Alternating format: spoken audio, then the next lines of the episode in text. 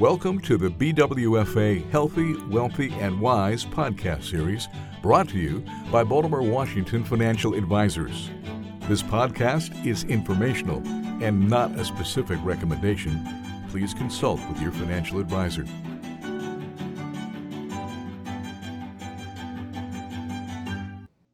Hello, and welcome to a new podcast series. My name is Thad Ismart. I am a senior financial planner at Baltimore Washington Financial Advisors. In this series of podcasts, we're going to talk about selecting your state of residence. First, we'll talk about qualitative reasons briefly. We'll touch on the quantitative reasons, reasons that you may want to select a alternate state of residence than your current state of residence. We'll talk about relocating, and then we'll also talk about snowbirds and some other things along the way. This is going to be a multiple podcast series, so stay tuned and watch out for the podcast to come after this podcast. Some of the qualitative reasons you may want to relocate or change your state of residence, specifically in this case in retirement, could be financial reasons. Uh, we'll talk about many of those, but also a change of pace, change of scenery, weather, whether you don't like the cold or you like the hot or you like both your health. Many places offer great health care, some not as great as others. So that may be a reason to get the health care that you need. Family, maybe you want to be closer to family, and maybe the culture. First, let's talk about quantitative reasons that you may want to relocate. It could be estate taxes. We'll talk about those briefly, uh, as well as income taxes, social security, if you're concerned about income or social security if it's taxed or if it's not taxed, retirement income, will that be taxed? Some states do and some, some states do not. Property taxes, sales tax, cost of living, all of these reasons are qualitative, quantitative reasons that you may consider relocating. We'll touch on many of these in this podcast. First, let's talk about the estate tax. What is an estate tax? An estate tax is a tax due on your estate when you pass away. On the federal level, there is a federal estate tax. The tax rate is 40%. That is a tax due on anything above the federal exemption amount. The federal government allows you to give away while you're alive, after you pass away, combination of both, $12.9 million. If you're married, each of you has, has that exemption. So together you have close to $26 million you could give away. And that can be, again, while you're alive, after you pass, combination of both. You won't have each of you do, do not have 12.9 million to give away while you're alive and while you pass away. It's just a combination of both of those. The exemption amount is that 12.9 million. Anything you give away above that 12.9 million, 25.8 if you're married, is taxed at that 40% tax rate. Some states also have an estate tax. Maryland, if you're a Maryland resident, has an estate tax exemption of $5 million. If you're married, each of you has that $5 million exemption amount. Anything above that can be taxed up to 14%. It's anything above that exemption amount. It's important to note that each of these exemption amounts are portable. What that means is if you're married, when one spouse passes away, the surviving spouse can obtain the unused exemption amount of this deceased spouse. So if a married couple on the federal level did not give away more than 12 point or did not give away or use any of their exemption amount while they're alive, the surviving spouse now has an exemption amount of 12.9 million plus the deceased spouse's 12.9 million. The IRS also says you're allowed to give away $17,000 each year. Next year it's going to be 18 in 2024, $18,000. You can give away 17 in 2023 to any person. If you're married, each of you could give away $17,000 to any person and as many people as you'd like without having to worry about that exemption amount. If you do gift more than $17,000 in a single year, you must file tax form at tax time showing that you used some of your lifetime exclusion amount. That's that 12.9 million. If none of that was used, when you pass away and you're married, your spouse can obtain that unused 12.9 million. On the Maryland level, the exemption amount is also portable. It used to be that it was not. Several years ago, they changed that, but up until that point, if you wanted to use some of the deceased spouse's unused $5 million exemption amount, you had to plan for it in your state documents. Currently, you do not have to plan for it. surviving spouse can obtain the unused $5 million exemption. You just have to have your CPA or you do it at tax time, elect the portability, letting the IRS state of Maryland know that you're electing to use that portability provision and obtain the unused amount.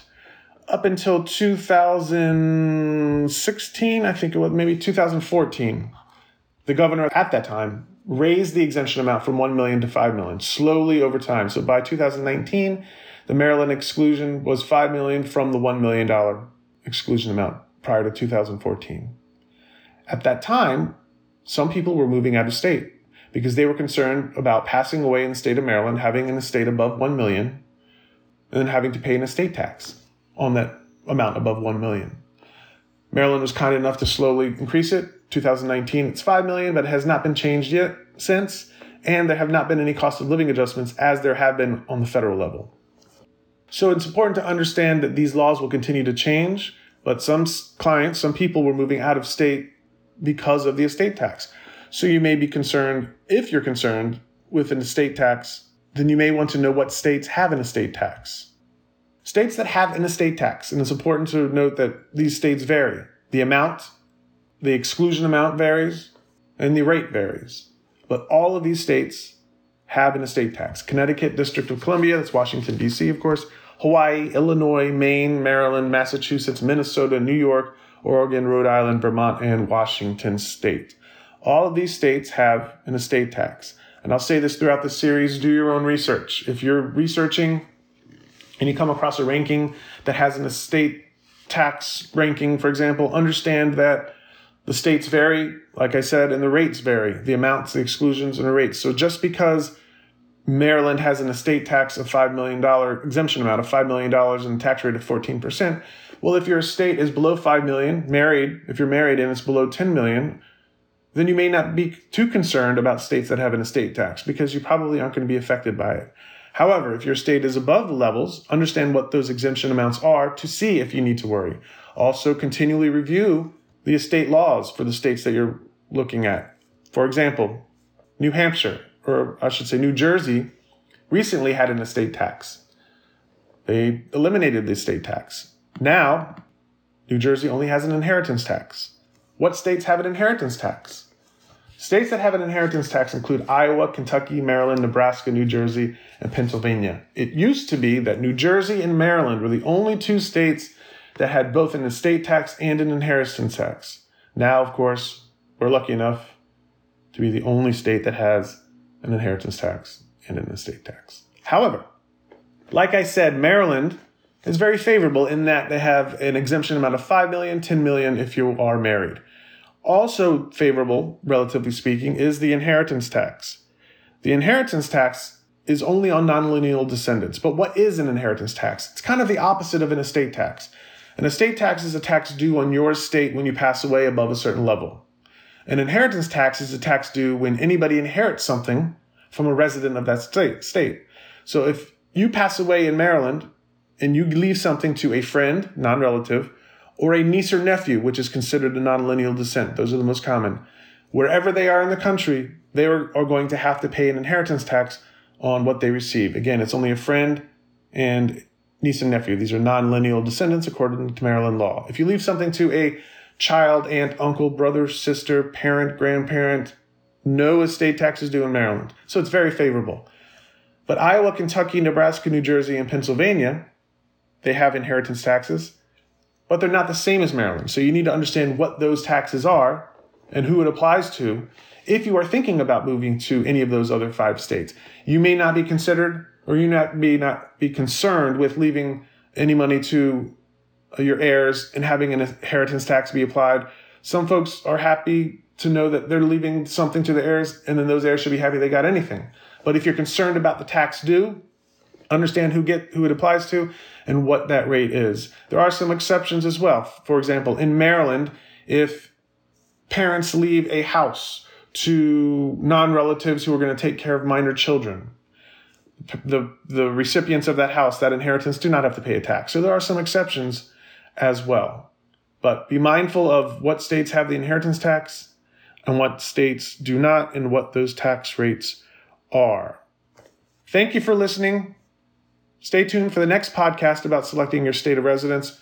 We'll talk about more things to consider and more rankings. Thanks for listening. For questions, more information, or to schedule a conversation, please contact Baltimore Washington Financial Advisors. Past performance is no measure or guarantee of future returns. Investing in securities involves risk, including the risk of principal. The securities and services mentioned here may not be suitable for every investor. You should discuss these with your advisor prior to making a final determination based on your risk tolerance, your investment objectives, and your financial situation. Baltimore Washington Financial Advisors is a registered investment advisor.